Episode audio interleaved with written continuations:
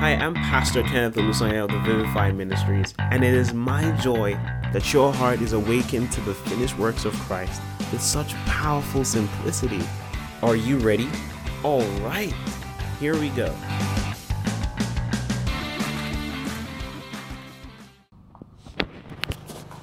Praise the name of Jesus. Hallelujah. Amen, amen, amen. Glory to Jesus. What a time we just had in prayer. And so, precious Father in heaven, we thank you for the privilege to be here this evening, committed to your word, committed to your truth, ready to learn, to have our minds renewed, to have re- and, and receive instructions to do your will on this earth. Lord, I pray, let the power of your spirit and the transformation of your word truly help us bear fruits, that we will be doers of your word and not just hearers alone, that our profiting indeed will appear to all, that our joy will be intact, that our faith will be intact, and that our hope will be alive. In the name of Jesus. Lord, we love you. In Jesus' mighty name, we have prayed. Amen. Amen. Glory to God. Hallelujah. How are you doing this evening? I hope you're well. Take a virtual high five from me, free of charge. Yeah, you're welcome. Uh, just celebrate someone right now in the chat. Tell them how much you love them and how excited you are about service this evening. Glory to Jesus. Man, I'm so pumped. I think this teaching um, that we're about to have, it's going to be one of the short tests, I hope. Not, I mean, anyways. All my scorners and scoffers, in the name of Jesus, receive healing for your coughs. Amen. In Jesus' name. Whatever it's hmm, you're on your own. This is going to be one of the shortest ones because I mean we're going to cover just 11 verses this evening. Even at that. But then again, I'm excited because of the content here. There's so much to unpack and and I love it so much, um, and I'm sure you will as well. And when I was studying, I was just reminded of an example, a situation that happened uh, many many years ago, and this was what where was I? This was probably 2000 and maybe 2010. How old was I then? I won't tell you, so you don't do the math. Uh, but I was I was still in secondary school then, and I remember one morning I, I mean, I'm sure you can all relate. If you can't relate, I don't know. I don't know what happened in your childhood, but like I woke up, and everywhere was quiet. I was like, hmm. My brother was not there. I came out. Mommy! Mo- mommy! Daddy! family. And the worst thing is that the day before, I think I, or two days before, I'd watched this movie, Left Behind, Part 2 had this three part series. I think they're still doing more, even now. I had watched it, and guess what I was thinking already? I thought the worst. I, I am. Nobody's at home. What does that mean? I'm obviously I didn't make the cut. I, I, I remember that day I was so frustrated. I went out of the compound went out of the gate. I checked, the, like the cars were still around. like the cars were in the compound, everything was intact. And then to, to worsen the situation, I went to my mom's room and I saw an outfit just on her, on her, on her bed, just like that. Those the clothes. I said, hey, it don't happen. Ah, God, God, I begged you. God, I begged you. And maybe some of you, another case I remember, I was in just one. I can't forget this one. and that was the phase where the whole Illuminati trend was, was reigning. Everybody's calling out this person, this person is Illuminati, see the signs they're doing, yada, yada, yada. And I was also caught up in the craze. And one time we're in class, I can't forget, we're about to have CRK, Christian Religious Knowledge. And as before the lady came into the class to teach, it was getting dark. The clouds were gray, clouds were pregnant. It was heavy, it was it was going to be a very heavy storm, and there was this loud thunder. And then guess what I did? I stood up. I said, "Guys, I think I think we can all agree. We know what is happening. Like let's just let's just in case. Can we just pray together so that God will forgive us of our sins. Can we pray? I am not joking. This happened. This actually happened. And we held hands. Some of us, some of us didn't care. But the other guys, we were there, we were praying, Lord, forgive us of our sins. Forgive us, Lord. Forgive us, Lord. We will not be left behind. In the name of Jesus, Lord, help us. Lord, help us. Lord, help us. Lord, help us. Please, Lord, I can't forget. oh, my goodness. And subconsciously, it is possible that some of you have had these experiences, and not only, not only that, you've carried them into your present reality. There's sometimes this subconscious scare, this sub- subconscious fear that somehow you might not make the cut. When the roll is called up yonder, you might not be there. But I want to show you a beautiful scripture. I love the scripture with all my heart. It's in Philippians chapter 3. This is just by way of introduction and a follow up from last week's teaching. How many of you are blessed by last week's teaching? How many of you remember last week's teaching? Glory to God.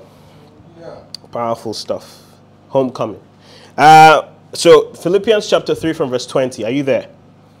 Oh, this will bless you. I'm going to read till verse 21. So it says this in KJV, it uses another terminology, but I'll use the simpler version. I'll use NKJV to make it easier. It says, For our conversation is in heaven. And when you read it from the NKJV, it simply says, For our citizenship is in heaven. So conversation actually means citizenship. That means what, what you have relationship with in terms of your citizenry. That's the actual correct word. So it says, For our citizenship is in where? Heaven. It's in heaven, from which we also eagerly await for the Savior. This, this heaven is where we eagerly await the Savior, the Lord Jesus Christ. And, and there's so much to unpack from this. At first, it says your citizenship is where? You belong to heaven. If you believe in Christ Jesus, your citizenship is where? You are a citizen of heaven. Stamped, sealed, delivered. Or almost delivered, anyways. The delivery is when he comes back. But this is the point. He says this, verse 21 Who will transform our lowly body that it may be conformed to his glorious body. I talked about this last week. 1 Corinthians 15. You see it again, 2 Corinthians 5, where there's a transformation. You live in a tabernacle, but there will be a time where there will be a new dwelling place. This is the language here. Your body will be changed and conformed to the likeness of his own glorious body, according to the working by which he is even able to subdue all things to himself. I love it. But there's a phrase there in verse 20. He says, We eagerly wait. That is the disposition of the believer who understands what the day of the Lord signifies. There is an eager expectation. I just can't wait. The language is called Maranatha. Come, Lord, we are ready and we are waiting. But that is beautiful news. If there's anything you must remember, where the fear of what happens when the Lord shall come will I make the cut. Remember, the scriptures say that your citizenship is in heaven. One of the things I love to do most in the world is traveling. Sometimes it can be stressful, but I just love it. Especially if I have to travel to a place I've never been to before. It's exciting. But there's something about taking flights that just I, I, I the, the picture of the of the coming of our Lord is sort of it's like this. So you book your flight sometime next week, for example. For you to get access to the place you're going, what do you need? You need your visa, right? Or some of you just magically go to wherever. Anyways, maybe some of you that have dual citizenship, I celebrate you. Uh, but look, you need a visa to get to where you're going. To hop on the flight, you need what? A ticket as well. And of course, a passport to identify you. The Spirit, if I would use anything, is your passport. He's the one that, that gives you your identity. He is the down payment for what is to come. The Bible says He's the down payment for all that you are to inherit. Ephesians chapter 1, verse 13 to 14 says that. So there's, there's something you have. Then you also have access by the Spirit. You have the visa as well. And you have your ticket in hand. What you are waiting for now is your flight. Are you with me? And if you know, someone gave this analogy that even if somehow you are in a strange country, which we are in actually, the Bible says we are sojourners on this earth. Even if we are deported, we are going back home. And if deportation means death, that's what it is. No matter what happens, you have access to this place called heaven. Can you say, I have access, I have access to this place called heaven, which is my home, in which I will reign with the Lord for all eternity? Hallelujah. Say, my citizenship, my citizenship is in heaven. Is in I, I have access. That was close. I have access. in the name of Jesus. Hallelujah. Amen. I want you to remember that you belong with the Lord. When He's coming back, He's coming for you because you are a child.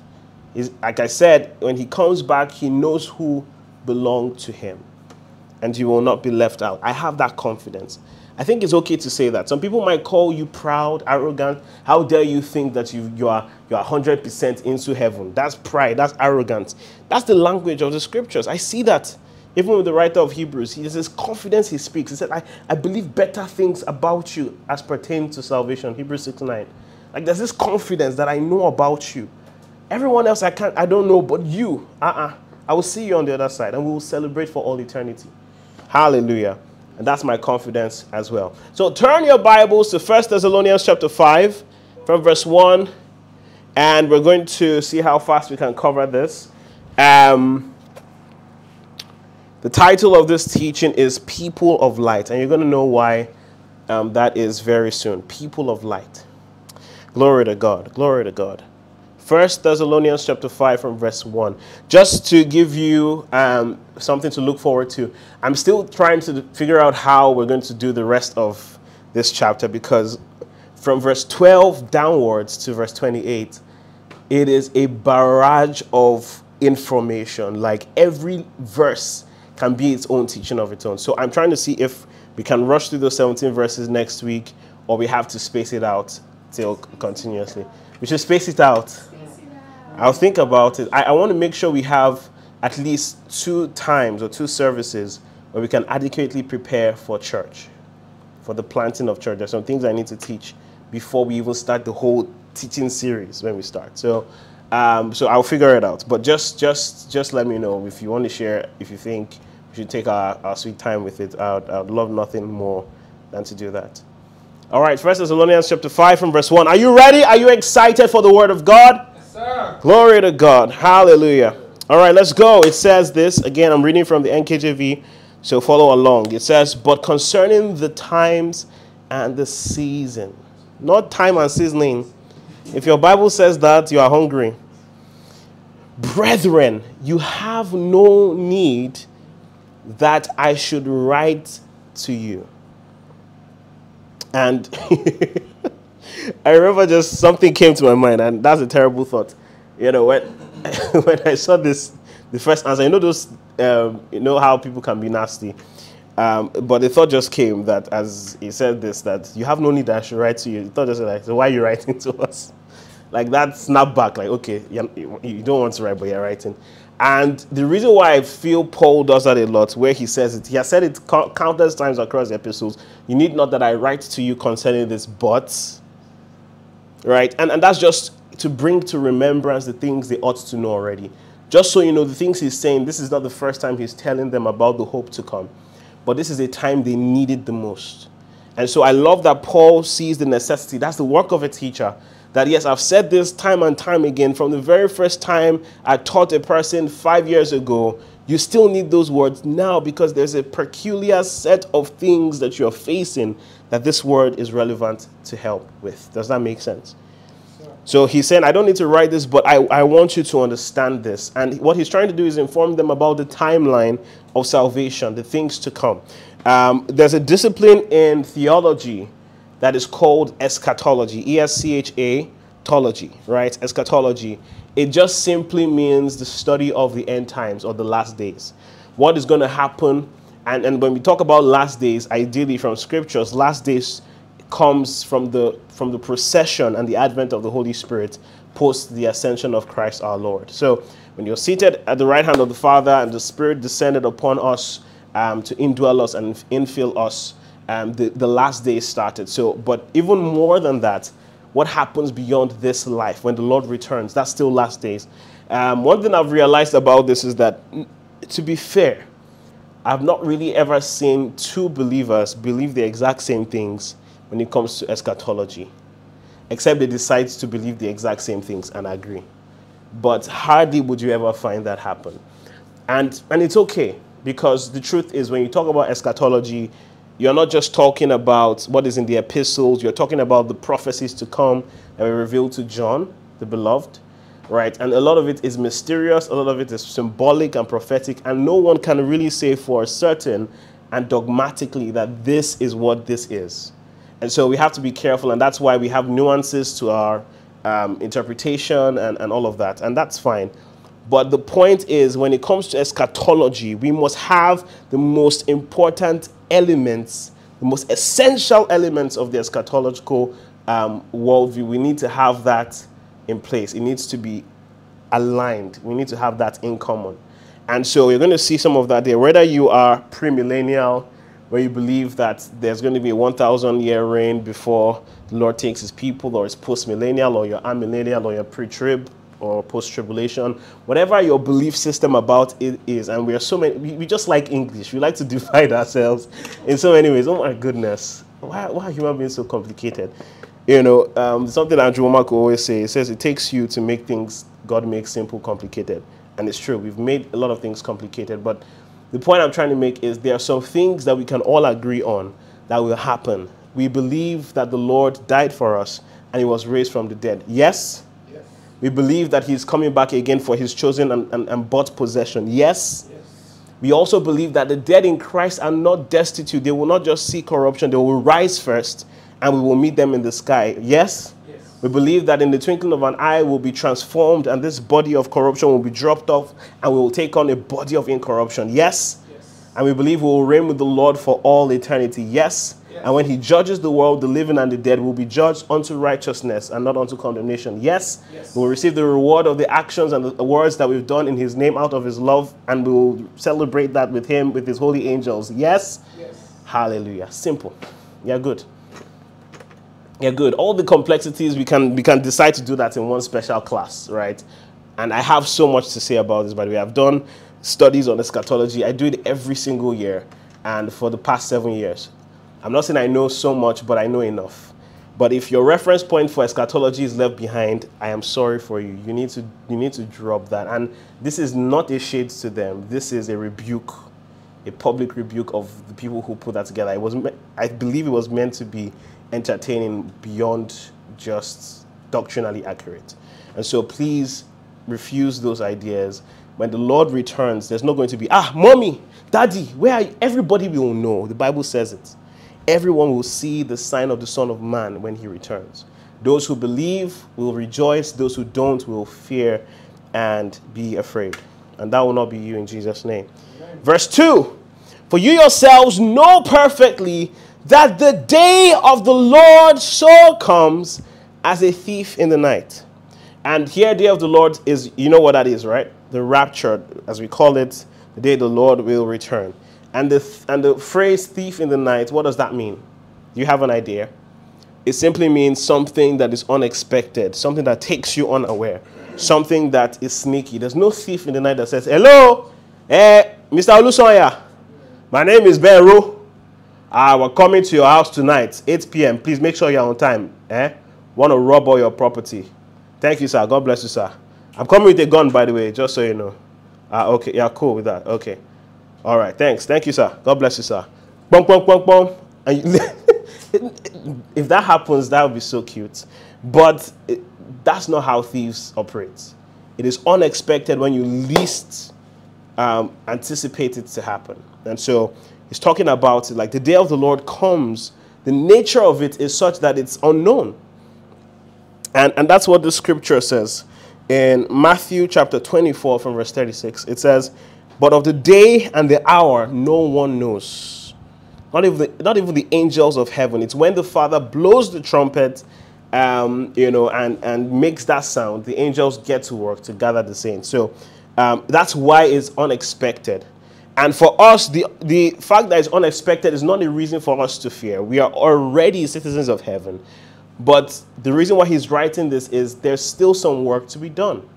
Yes, you're a citizen of heaven, but there's something to do to prepare yourself for that day of the Lord. And we're going to get to that very quickly. Verse 3 For when they say peace and safety, then sudden destruction comes upon them as labor pains upon a pregnant. What a description! Upon a pregnant woman. And they shall not escape. He's saying, look, people will live their lives thinking that they're, they're living their best life. There's security, there's safety, there's this is just the best time to live, be married, to marry, and drink and die and, and all will be well. Like, this is just the mentality. And I've lived in one of the safest places in the entire world. I'm talking about a place where to reserve your seats. Maybe you want to use the bathroom. The, the, the first thing that comes to your mind to reserve your seat is your wallet and your phone. I am not kidding. And you will go to the bathroom, you will come back, and you will meet it intact, nothing touched. That's the society. I'm talking about society where 10 year olds are going to the supermarket by themselves, knowing that they will come back home safe and sound, unhurt. hey, there's security, there's peace in that place. I'm talking about Dubai, by the way. But the point is this that there are systems of security and peace that we have tried to set up in some societies, maybe some more developed societies in the world but no one is safe if they don't believe. And, and there's a language it says, then sudden destruction comes upon them. There's a group of people Paul is talking about as them. And we cannot just insinuate we know who we're talking about. We can assume. But when we go to the next verse, you're going to get it. But before we do that, let's see this. He's saying there's going to be sudden destruction and they will not escape. And that sounds very, very daunting. Matthew chapter 24, from verse 29 to 31. Let's check that I want to show you something there. Matthew chapter 24, from verse 29 to 20 to 31. It's a very apocalyptic chapter of the Bible. Some about some um, prophecies that would happen in AD 70 with the destruction of Jerusalem and the temple that Solomon built. But more importantly, there was uh, a segue into the last days when the Son of Man returns. And you see that from verse 29. Are you there? Yes, sir. Beautiful. Um, it says this immediately after the tribulation of those days, um, and tribulation, I wish I had time to unpack the idea of tribulation.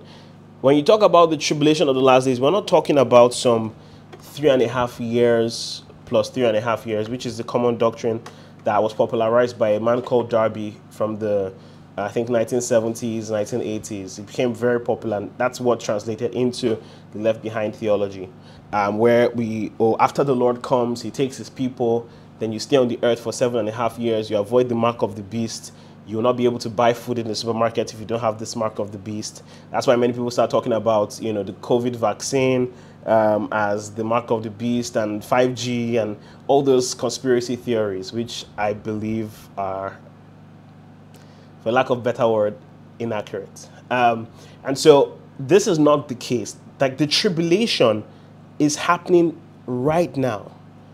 I hope you know that. Like in the time when Paul was writing this, he was writing to a people suffering what? Great tribulation. I hope you know that. So, so, it's not, oh, we are in a cool time, we are lounging, and thankfully, maybe you're in a place where the re- religious antagonism and, and extremists from terrorist, terrorist groups is not as extreme in that place and you feel safe. There are people right now in North Korea who are hiding from the, from the, from, from the, the government. They're being punished for their faith, even up until death. There are terrorist groups attacking Israel right now in, at the Gaza Strip. It is real. Like there is actual persecution all over the world. When Boko Haram, herdsmen, and all these things you hear is. all right. So Matthew chapter 24 from verse 29 to 31. I think that's where we stopped. I'm going to you know start there again. I've been talking for a long time, but oh man, I've been but it's fine. We'll go over it again. It says immediately after the tribulation of those days, and I was talking about the tribulation we should expect. We're not talking about some seven year period after the saints have already gone. And if you're able to endure that seven year tribulation, the Lord will now have another third coming because you were faithful for those seven years. You did not take the mark of the beast or COVID vaccine or 5G, whatever, and then God takes you again at the third coming. There's no such thing like that. So the tribulation has begun. The tribulation of the last day is happening across the world in North Korea, in, at Gaza Strip with Boko Haram, with herdsmen, in, in, in place, even, even broad daylight persecution in places where people are silenced for freedom of speech, where they can't talk about their faith openly anymore. Like the tribulation is happening. So don't you for one second, because you're in a demographical or, or geographical area where you can speak freely, you're not you're not having a gun to your head at, any time, don't think that the persecution and tribulation has not started. But after the tribulation of those days has happened, and, and the Lord will shorten the tribulation for the sake of his elect, the Bible says, the sun will be darkened and the moon will not give its light. It's giving Stranger Things vibes. And the stars will fall from heaven, and the powers of the heavens will be shaken. Principalities or powers, rulers, everything shaken with this grand appearance. That the sign of the Son of Man will appear in heaven. And then all the tribes of the earth will mourn and that's what I was saying that if all the tribes of the earth will mourn, then it tells you clearly the whole world will know. It's not going to be some mystery. Ah, people's clothes just falling up and down. Huh? Is it an alien abduction? What's going on? How, how are people vanishing? It won't be a mystery. If you were sleeping, you will wake up. if you were gymming, you will stop your gymming. Everybody will see the sign of the Son of Man appear. It will appear in heaven, and all the tribes of the earth will mourn. And that speaks, you know, to people who um, are not in the faith. And they will see the Son of Man coming on the clouds of heaven with power and great glory. And he will send his angels with a great sound of a trumpet. And they will, they will gather together his elect. If you are in, I'm not going to crack this joke again. but the joke I cracked before was that if you are in a, if you studied electrical engineering, you have a better chance, just maybe, because it's, it's elect. Amen. You're now you now did elect elect two elects. Ah, hmm. And then he will gather you from the four winds of the earth, north, east, west, and south, from one end of the heaven to the other. That's how it's going to be in those days. And the language he's saying is like, see, it will come as a surprise to the world. It will be daunting. They will mourn that peace and safety you had, it will just seemingly vanish in, in, in the span of a breath. Verse 4, I'm going to have to read faster now. He says, But you, brethren, are not in darkness. So clearly, clearly there's, a, there's a contradistinction between the audience he's speaking. I said it again. When you're going to biblical hermeneutics, it is very important that you know how texts are interpreted. There's something called the four A's which we roll out the author, the audience, and the aim. And so, per time, you need to be clear who is Paul talking about here? In verse 3, he says that destruction will come upon them and they shall not escape. Who is them? Who is they? It's not just their pronouns, by the way. He's talking about a group of people. And here he says, But you, brethren. So if he's saying them and you, brethren, clearly he's talking about people that are not part of the brotherhood of the faith, of the brethren. It's talking about unbelievers. So there's a different perspective when it comes to the brethren. He said, But you guys, you are not in the darkness, so that this day will not overtake you like a thief. For you, you'll be different because you'll be prepared. You will not sit and mourn like all the tribes. You will be excited and rejoicing, knowing that your time has come and your Lord has come, and the consummation of the package of salvation is just here in the twinkling of an eye. Glory to God. This is powerful stuff. Powerful stuff. But I love the way he speaks. He speaks with some, some vote of confidence here. Do you see that? Those of he says, but you, brethren, are not in darkness. So it's not about there's a confidence with which he speaks, and I think that's how every shepherd should speak to the people. You should have some level of trust that God is able to keep them and preserve them and present them blameless before his throne in glory. And I'll give you an example of another time. Hebrews chapter 10 from verse 38 to 39. This is what it says. There's a confidence that comes here. It says, Now the just shall live by faith. That's Hebrews 10 38 39. The just shall live by faith, but if anyone draws back, my soul shall, shall have no pleasure in him.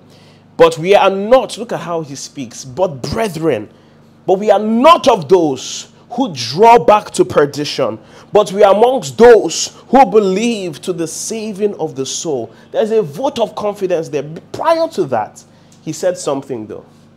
While there's a vote of confidence, no, we're not going you're not those people that will draw back. Or oh, you, I'm confident that my God will keep you as he keeps me. That truly the Holy Spirit is a seal of your salvation. And as you are a citizen of heaven, we will meet just there.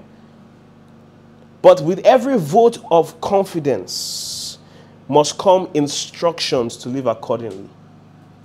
That is the biblical framework the framework of righteousness. While there's a confidence, a predictability to salvation, an assurance of salvation, there are instructions to prepare us for the, to, to live accordingly to what we are looking forward to. Does that make sense? And I'll give you an example. Hebrews chapter 10, that same chapter, in verse 23, he instructs them, saying, Let us hold fast the confession of our hope without wavering, for he is faithful who promised. Are you with me? Why is he telling them to hold fast the profession of their faith if he's already confident that they will hold fast? That is the language, the biblical framework of sanctification that I know you will make it to the end, but just so you make it to the end, these are the instructions to do. Does that make sense? So, even though he's saying you're not in darkness, so that the day of the Lord will take you as a thief, you find out that there are some instructions he starts to give as we go forward, right? But let me just use this as an opportunity to talk about the, the parable of the wise and foolish virgins. It's in Matthew 25, from verse 1 to 3. It's a very similar narrative because when you look at the previous, sorry, if you look at the subsequent verses from verse 31, um, you can see the context of what Jesus is saying. He's talking about the judgment that the Son of Man will bring. He will separate the sheep from the goats, right? It's, it's this language of the day and the return of the Lord and the judgment of the living and the dead. So prior to that, he gives the example of some ten virgins. Five were seemed to be uh, were deemed to be wise, and four of, and five of them were also deemed to be foolish. And so they were bride brides that were waiting for the bridegroom's um, bridegroom's return. And look at this. I'm going to read it very quickly. Then the kingdom of heaven shall be likened to the ten virgins who took their lamps and went out to meet the bridegroom. And and look, when it comes to this parable, as much as I know certain things, I have to be careful not to be dogmatic. Because compared to uh, some other parables that he shared, our Lord Jesus, he took his time to explain them. The parable of the sower, he, he broke it down. This one, apparently, he doesn't do that. All right? And so this is just from the context and from, from the other parables similar to this that are pertaining to the kingdom of heaven. Um, and that's what we will use to, to talk about it. But look at this. Then the kingdom of heaven shall be likened to ten virgins who took their lamps and went out to meet the bridegroom. Now, five of them were wise, five of them were foolish. Those who were foolish took their lamps and took no oil with them. They were not prepared. But the wise took oil in their vessels with their lamps. So I can't start to tell you what the lamp represented. That the lamp represented, you know, their life. You know, the oil represented the anointing in their life. Mm, mm. I can't do that. But the wise took oil in their vessels with their lamps. But while the bridegroom was delayed, they all slumbered and slept. And at midnight, a cry was heard. See the language a cry was heard. Behold, the bridegroom is coming. Go out to meet him. Then all those virgins arose and trimmed their lamps. And the foolish said to the wise, Give us some of your oil, for your, our lamps are going out.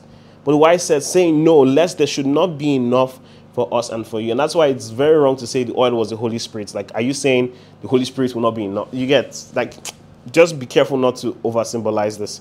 So follow me, right? Um, it says, you know, um, no, that's there should, there should not be enough for us and for you. But go to those who sell and buy for yourselves, and you can't buy the Holy Spirit.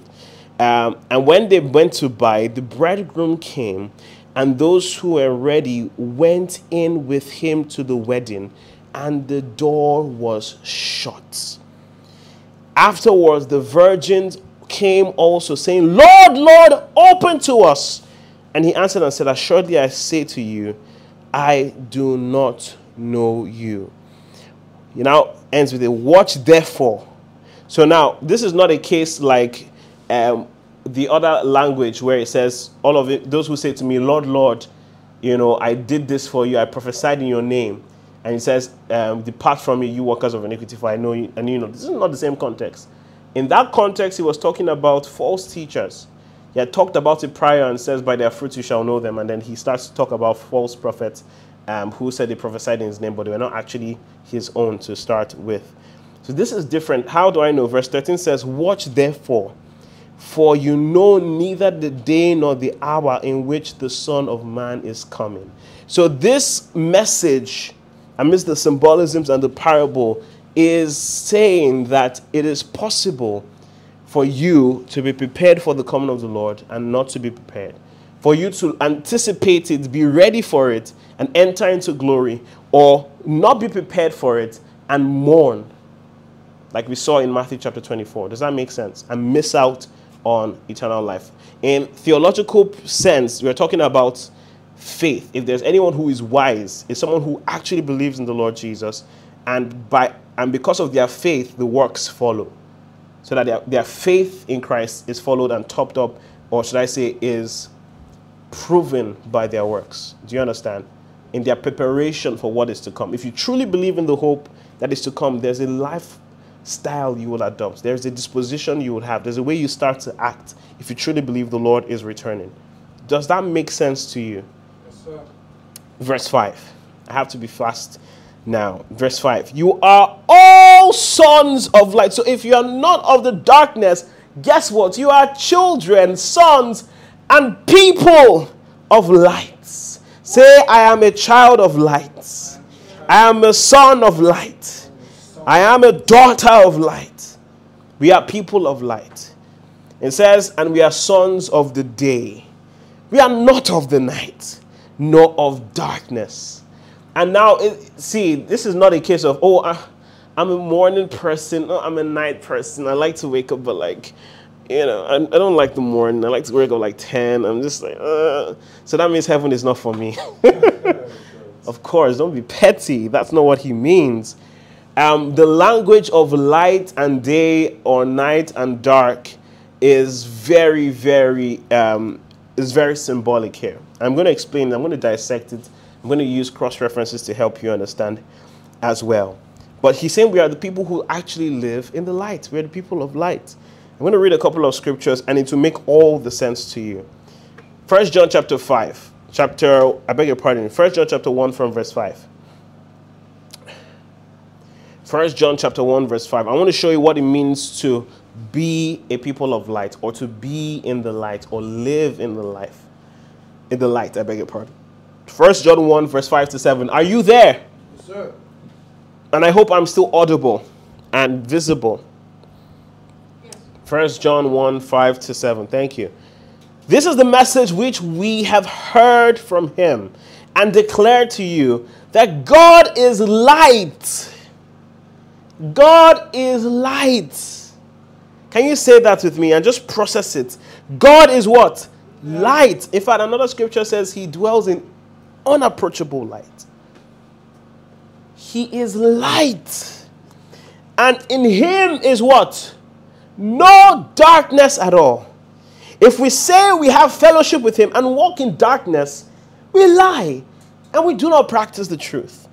But if we walk in the light as he is in the light, so God is not just light, he's also in the light. We have fellowship with one another, and the blood of Jesus Christ, his son, cleanses us from all sin. What do you think qualifies one who walks in the light? Who, who has the answer? Maybe I'll give you a few seconds. Drop the answer for me. What do you think it means?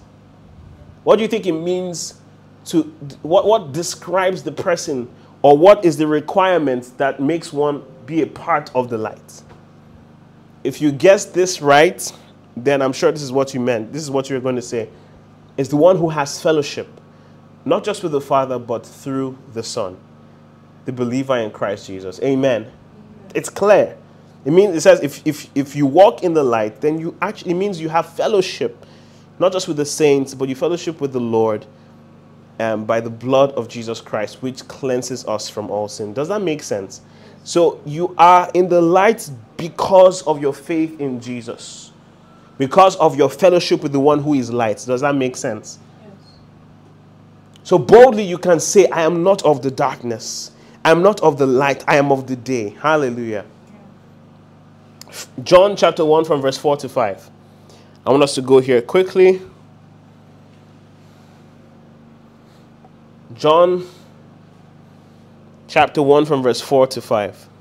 Are you there? It says, In him was life. He has talked about the word, the word in the beginning who was with God and who was God himself. And verse 4, he says, In him was life, and the life was the light of men. There was a life that was the light of men. And the light shines in the darkness, and the darkness did not comprehend it. And the word comprehend means to overcome. So the, it's a light that darkness cannot overcome, cannot overtake. Clearly, if there was life, the life being referred to is new life, eternal life, true fellowship with God, and living for God walking in God, righteous living. That's what the, this light talks about. I'll show you another one in case you're not convinced. First Peter 2, verse 9. Very popular scripture. I think this is one of the clearest. It will make sense to you. First Peter chapter 2 from verse 9. Are you there? Glory to God. See, it's very important that when you study scriptures, if you're reading, and this is very this is why it's very important to read across. So that when a scripture you're reading in a particular book of the Bible starts to sound like something else, go and check it. I mean, Bible says all scripture was given by inspiration of God. It's saying not just all or each scripture. When it says all scripture, the wholesomeness of scripture was given by inspiration of God. God wants there to be coherence in His word. And that's why cross references are very helpful. When it sounds like this sounds like something I've read before, go on. Are you ready? One, two, go. But you are a chosen generation. In fact, let's personalize it. We are a chosen generation. One, two, go. But we are a chosen generation, a royal priesthood, a holy nation, his own special people, that we may proclaim the praises of him who called you out of darkness into his marvelous light. Glory to God. That is your reality. You were translated from darkness, from sin, from death, from decadence. You were brought into life. And you were brought into light. Hallelujah. Salvation experience. That's what makes the difference. You're not in darkness anymore. You're in the light. Say, I am in the light. I am in his marvelous light. Last scripture I'll give you is Philippians 2:15. I'm getting here. I'm getting somewhere with this. First uh, Philippians 2 from verse 15 to 16. Okay, I'm going to read very quickly, but open your Bibles with me. It says that you may become blameless and harmless, children of God without fault in the midst of a crooked and perverse generation among whom this this perverse generation among whom you shine as lights in the world holding fast the word of life so that I may rejoice in the day of Christ that I have not run in vain or labored in vain look at that language here that when the day of Christ comes I will rejoice because even though you are in a dark decadent perverse generation you shined as lights. You took your place and said, I am living for God regardless of what is popular in my day.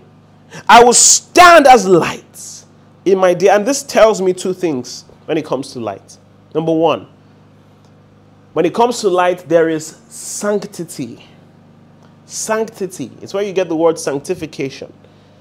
It means to be, to be called apart, set apart. That's what, that's what ecclesia, which is church, means to be called out, called out of darkness to be made holy. Whatever language you want to use, there is sanctity that comes with light. When there is light in a dark place, you will know it is distinct, it is different. So when it comes to light, there, there has to be a difference. You cannot live the same way everyone in darkness is living because then you're not proving that you are light. Does that make sense? Light is distinct and it speaks sanctity. And this is what God expects of us. That in a perverse generation where everyone is living their lives this way, listening to that music, watching those movies, living this way, bribing that person, that we will say, Look, we will not be a people of compromise. There is an order of day with the way we should live, and so we will live according to that. We will be distinct. It will be clear that we are different. If you are not detectable and distinct from where you are, then maybe you're just not shining as brightly as you thought.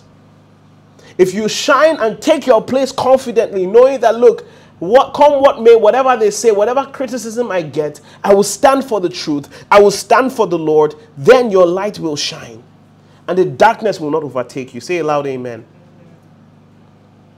And number two, when it comes to light, apart from sanctity, is responsibility. There's now responsibility on you to not just shine as light and be in one place, but to spread that light across the darkness. To be the standard, to be the light in dark places, to spread and shine. There's now a responsibility for you. That where you go, you are, you are lighting up streets, you're lighting up hearts, spreading the light and life of Christ Jesus to a dark world.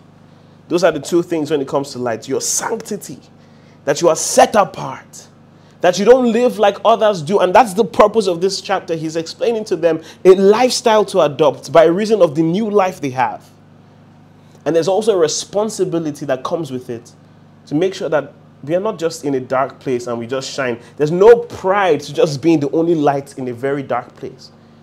We have the ability to spread the light. Hallelujah. But he says we are not of darkness of the night. And darkness characterizes um, I mean, sometimes people, when you say light, there's illumination. So people talk about knowledge. It's not just ignorance, but it's a state of the heart. An unregenerate heart. A heart that, that prioritizes the works of the flesh, evil desires. So Paul uses this allusion, you know, of thief in the night to, to talk about things that are done with danger and unpredictability. And that's what night represents. It's uncertain, it is there's danger, there is all of these things. So this is the charge, and we're going to see what he's saying here. Verse 6. 1 Thessalonians 5, verse 6. Let's go to the next verse. I have to skip ahead some things, but I'm sure you get the point. Therefore, let us not sleep. That's interesting to say. Therefore, let us not sleep as others do. And I like the way he he always makes that contradistinction before he says, Let us not mourn like others do who have no hope. So now he's saying, Let us not sleep as others do, but let us watch and be sober. Now you might say, Ah, what, why is Paul saying we should not sleep? First of all, which kind of sleep? Is it the one at night that we do when we are tired? Or is it the sleep from the previous chapter where people die? How do we know? You know, the Greek word here for sleep is Katheudo. K A T H E U D O. Some renditions say Katheudo men, but that's that's just um, a, a different rendition of of the noun. But it, it says this: um, "Let us not sleep." It, it doesn't mean death here, literally. How do I know? First of all, um, the Greek word for sleep in the previous chapter, the one that meant death, was koimao. That's the Greek word, koimao. And that meant to be deceased, to depart from life, literally. So that was not just, you know, sleeping like the average. This was koimao, which meant actual death. And the second reason why I know that's not what he's saying here is because the latter part of the verse clarifies what type of sleep. He says, But let us watch and be sober. So he's saying the kind of sleep he's talking about is the one that lacks alertness, lacks caution, lacks vigilance, lacks sobriety. Are you following? When he says, let us not sleep, it's a figurative term saying, don't be careless. Don't live your lives carelessly. You say you're in the light, don't live carelessly. You must be sober, alert. When Jesus tells the disciples, watch and pray, he knew what he was saying. The spirit is willing, but the flesh is what? Is weak. When he says watch and pray, it's not, oh yeah, let's watch you, Jesus, and pray. Watch means to be vigilant. In fact, this is these are your, your, your toolkits in your arsenal when you're fighting temptation. You must be vigilant. What are your triggers? What are the things that will easily get you down? You'll easily besetting sins. And then pray. Because your spirit is willing, but your flesh needs to be subdued to the desires of your spirit. Titus 2, verse 11 to 13 explains this also well. I'm going to read it very quickly. Titus chapter 2, from verse 11 to 13. It says, For the grace of God that brings salvation has appeared to all men. The grace of God that brings salvation has appeared to all men. And what does this grace do? In fact, many times the way I say it is don't, while we are to encourage people to live godly and, and all of that, the, the work of grace does that. Grace teaches. The grace of God that appears to us teaches us that denying ungodliness and worldly lusts, we should live how? Like knowing that God has saved you when you didn't deserve it. That message of grace teaches you something that you should what? Deny God ungodliness and what? Worldly lusts. And that we should live how? Come on, guys. We should live how? Soberly, righteously, and godly when? Later? In this present age, in this perverse generation, in this dark world. To live soberly, righteously, and godly. That is what the grace of God teaches. Not for you to just say, ah, there's grace, I can relax. Shavi, grace covers a multitude of sins. And when there's sin, grace abounds much more. I can do what I want. That is, that is careless grace, and that is not grace at all. Grace never teaches you to be careless, to be licentious. It teaches you to depart from worldly lust, from ungodliness, to be more serious, more vigilant, knowing that God saved you from this sin. And so you cannot live in sin. If you truly were dead to sin, how can you live any longer to it? And he says how and why this is important in verse 13 that you're doing this even as you are looking towards the blessed hope and glorious appearing of our God and Savior Jesus Christ. Like the more you are, the, the day of the Lord is approaching, this is how you should live even more as people of light. Does this make sense to you? Oh my goodness. God help us. God, by your grace, help us stand. Many of us, we spend so, I mean, what I would call old wives' fables. We spend so much time talking about unimportant things. Ah, what will happen if when the Lord comes, you are found on the bed of adultery or you are found on the bed of fornication? Well, you are wasting your time and you're, why are you talking about those things? It's suspicious. Why? Why not just remember that we are called out of that? It's not about trying to now gamble. What will happen? Is it that on that last day, if by mistake I now if I want to give an answer to any person, my answer is you're a citizen of heaven. And citizens of heaven act a certain way. Simple. You are heaven bound, but there are expectations of you because you are heaven bound. He says, even as you are looking forward to that hope, there's a way to live.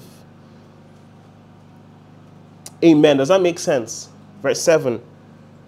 For those who sleep, sleep at night. So are you seeing the analogy he's using? We are, we are, we are not the people of the night, and so there's, there's a way we are to act, not to sleep like people who belong to the night. Now he starts to talk more about this, and he says, And those who get drunk are drunk at night. Now, there's something he's trying to say here.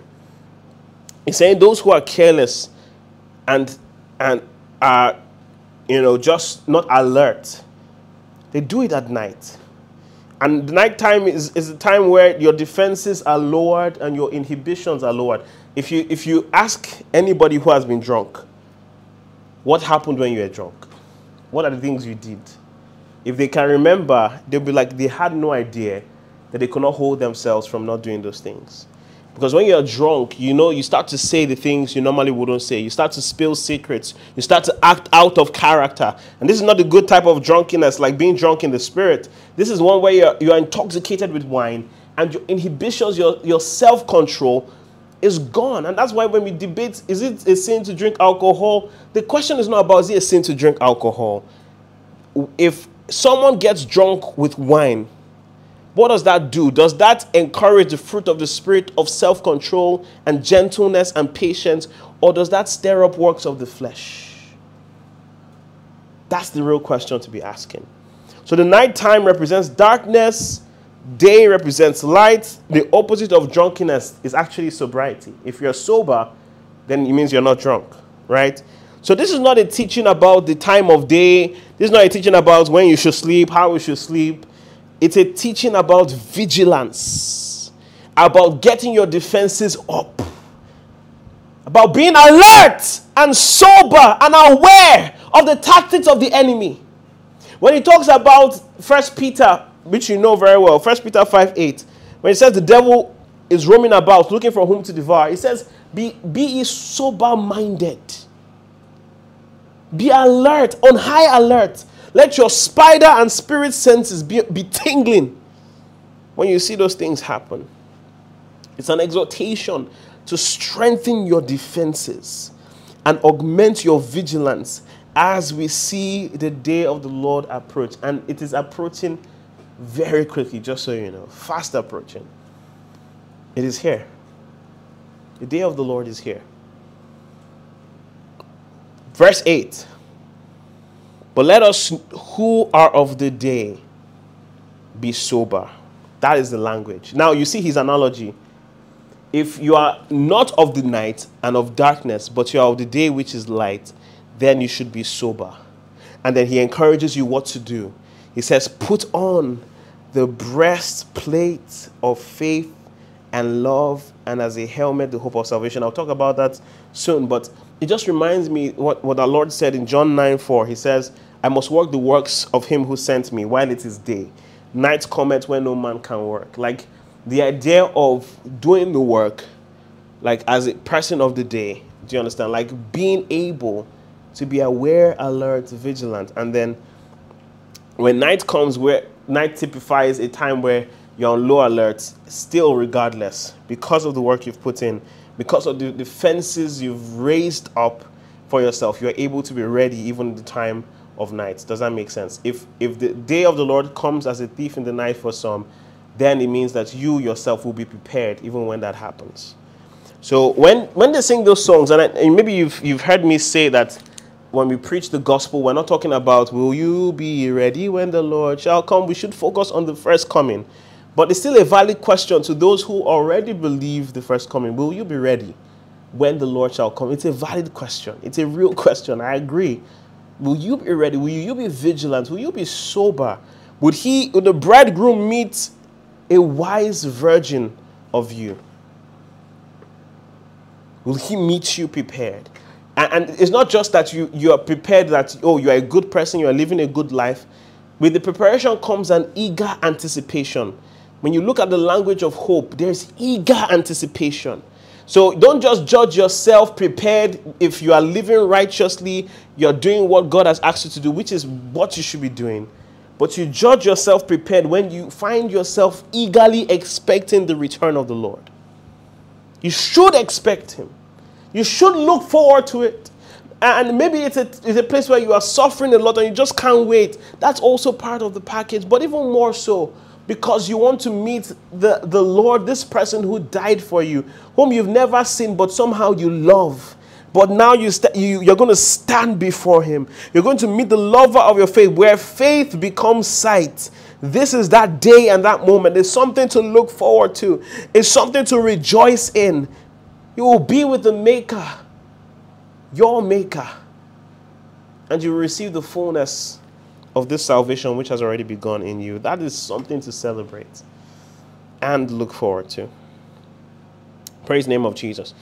But now he gives us the armor we should put on, similar to Ephesians 6, where he says, Put on the whole armor of God. Very similar. But this is what he emphasizes, which we started this series with in the first place. He says, Put on the breastplate. This is an armor of defense, by the way, not attack. An armor of defense. The helmet of hope is also a tool of defense. So he says the breastplate of faith and what? Love. He's making it so easy. Like you think, oh, being sober, being vigilant is a lot of work. I don't even know where to start from. He says this is where you start from. Put on the breastplate of faith and love. Put it here. Let your faith in the Lord be alive. Let your faith in His truth be alive. Don't believe the lies of the enemy. Believe the truth of the Lord and let love reign amongst you. Love one another. Lay down your lives for one another. This is how you protect yourself. And then the hope of salvation. And that's why I said it's so important. This is how you defend yourself. You look forward to that which is to come. You can endure anything that you go through if there's a joy that is set ahead of you, a hope to see. You can survive almost anything. When you see people who are actively depressed or saddened, many times the reason why they're in such a state for a long time is because it's because of hopelessness. Really, like they can't see beyond that day or that moment. If you are ever able to get someone to leave that space of hopelessness and see that there is a better tomorrow, a better resurrection, a better next week, a better next month, easily you can help such a person out of that pit. And that's why this is a very important tool to protect yourself. Let your hope be alive. Let your hope be alive. Don't be discouraged. God is with you. Amen. He will never truly leave you nor forsake you. This is how you get ready and prepared for the coming of our Lord. Verse 9. For God did not appoint us to wrath, I love this, but to obtain salvation through our Lord Jesus Christ. Your, your story is different. Your destiny is not wrath. The wrath of God has passed over you once you believed in Christ. Are you with me? When the blood of the Lamb was upon the lintel of your life, the, the, the wrath of God had passed over you. So you are not appointed unto wrath, but you are appointed to obtain salvation. And here he's talking about the fullness of salvation. The fullness of salvation, the consummation of salvation, where all of you will be like all of him. Where you, in the twinkling of an eye you'll be changed. Where the inheritance of the saints that was reserved for you in heaven, undefiled, as, as 1 Peter 1 4 talks about, you will receive the fullness of that. That is the salvation we will obtain through our Lord Jesus Christ. Say aloud, Amen, if you believe it. Your destiny is not condemnation, it is righteousness. Say amen. Verse 10 Jesus, who died for us, that whether we wake or sleep, we would live together with him. And I'll read two scriptures to just reiterate this. Uh, Paul is speaking, Philippians 1.20, um, this is what he's saying. He's in prison writing, he's destitute, he's not sure if this is where he'll be killed. There's no, there's been no um, sentence given for his um, offenses anyways. And so Philippians 1.20 says, According to my earnest expectation and hope, that in nothing I shall be ashamed with all boldness as always, now also Christ will be magnified in my body, whether by life or by death. I love that language. By life or by death, Christ will remain glorified, and I'm with him regardless. Verse 21 For to me to live is what? Christ and to die is what? Is also gain. I never lose. That is the story of the believer. We never lose. If you are alive to the glory of God, if you sleep, also to the glory of God. Verse 22 But if I live on in the flesh, I mean if they don't kill me somehow, I survive this, this will mean fruit from my labor. I'll make more fruit of you. Yet I shall choose, yes, what I shall choose. It's almost like he's like, I have a choice in this I cannot say. For I am hard pressed between the two, having a desire to depart and be with Christ. And I've been there before. I remember so clearly. I mean, just young in my faith, I just wanted to see this person who had loved me, not in a societal way, more of in a hope at its peak way. I just wanted to see this person, this lover of my soul. Um, and it says, departing to be with Christ is far better. And of course, there's a context here. Second Corinthians 5 8, he says, We are confident, yes, well pleased, rather to be absent from the body and to be present with the Lord. So, again, whether we wake or sleep, we will live together with the Lord. That is guaranteed. That's what he's saying in verse 10. And verse 11, he says this Therefore, comfort each other and edify one another, just as you also are doing. And there's a scripture that just came to mind. I didn't plan to read this, but I think it's super important. We go to Hebrews chapter 10 again. Hebrews chapter 10 from verse 24. Read 24, I'm sorry, 24 to 25. 24 to 25. And this is one of the reasons why somehow I feel maybe, just maybe, Paul had a hand in the writing of Hebrews, the book of Hebrews. Verse 24. And let us consider one another in order to stir up love and good works, to provoke one another unto good works. You know that scripture, right? Verse 25 Not forsaking the assembling of ourselves together, as the manner of some is, but exhorting one another. This is what he was saying in 1 Thessalonians 5 11 to exhort, encourage, edify, comfort one another. As and so much the more as you see the day approaching. As you start to feel that, look, ah, no, with the way things are going, the Lord has to come. Even more so, you strengthen one another. You remind one another of the hope that you have in Jesus. You say, look, the sufferings of now are nothing to be compared to the glory that will be revealed. And then, even at that, you put aside your differences. This is not a time to squabble and be petty. You put aside your differences, you focus on what is to come. There's a hope ahead. Are we ready? How can I strengthen you, my brother, so that you are vigilant when you are weak? How can I help you to be more sober?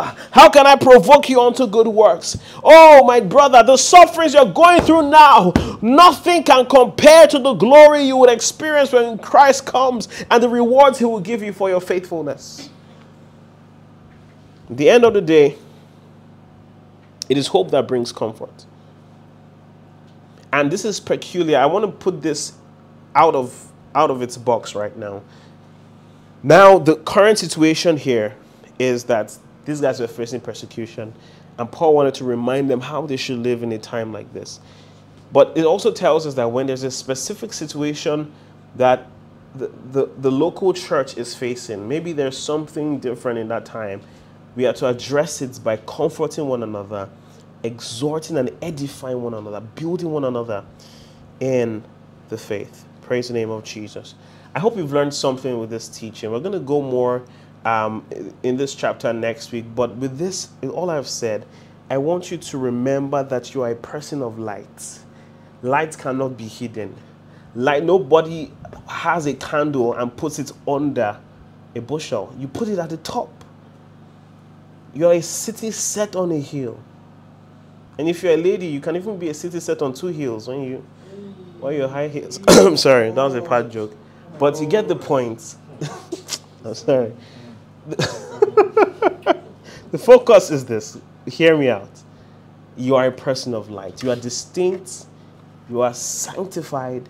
But you also have a responsibility to live as a person of light. Can you say this with me? I, I am a person of light and I live as a person of light.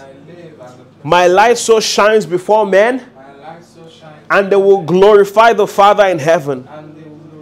I will not just stand out in my light. I will not just stand out in my brightness. I will not just stand out in my righteousness.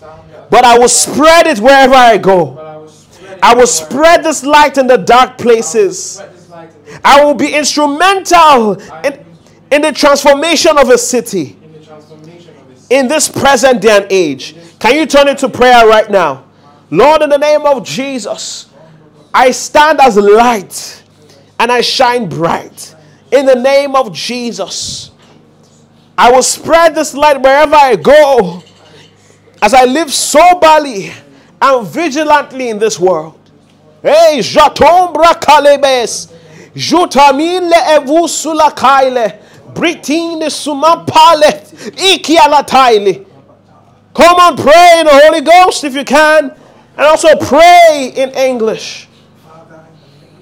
Lord, this is my life. As I see the day approach, I live as light. Hey, I live as light. Kumbru sufale ekia fa. Teli katabana tom brotos. Jetele bebele tam brakta katele bulu. Tale palikate. As light. As light. And the darkness will not overtake me.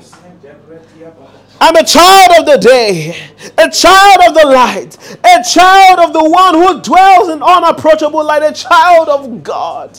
And I live as though I am. Thank you, Father.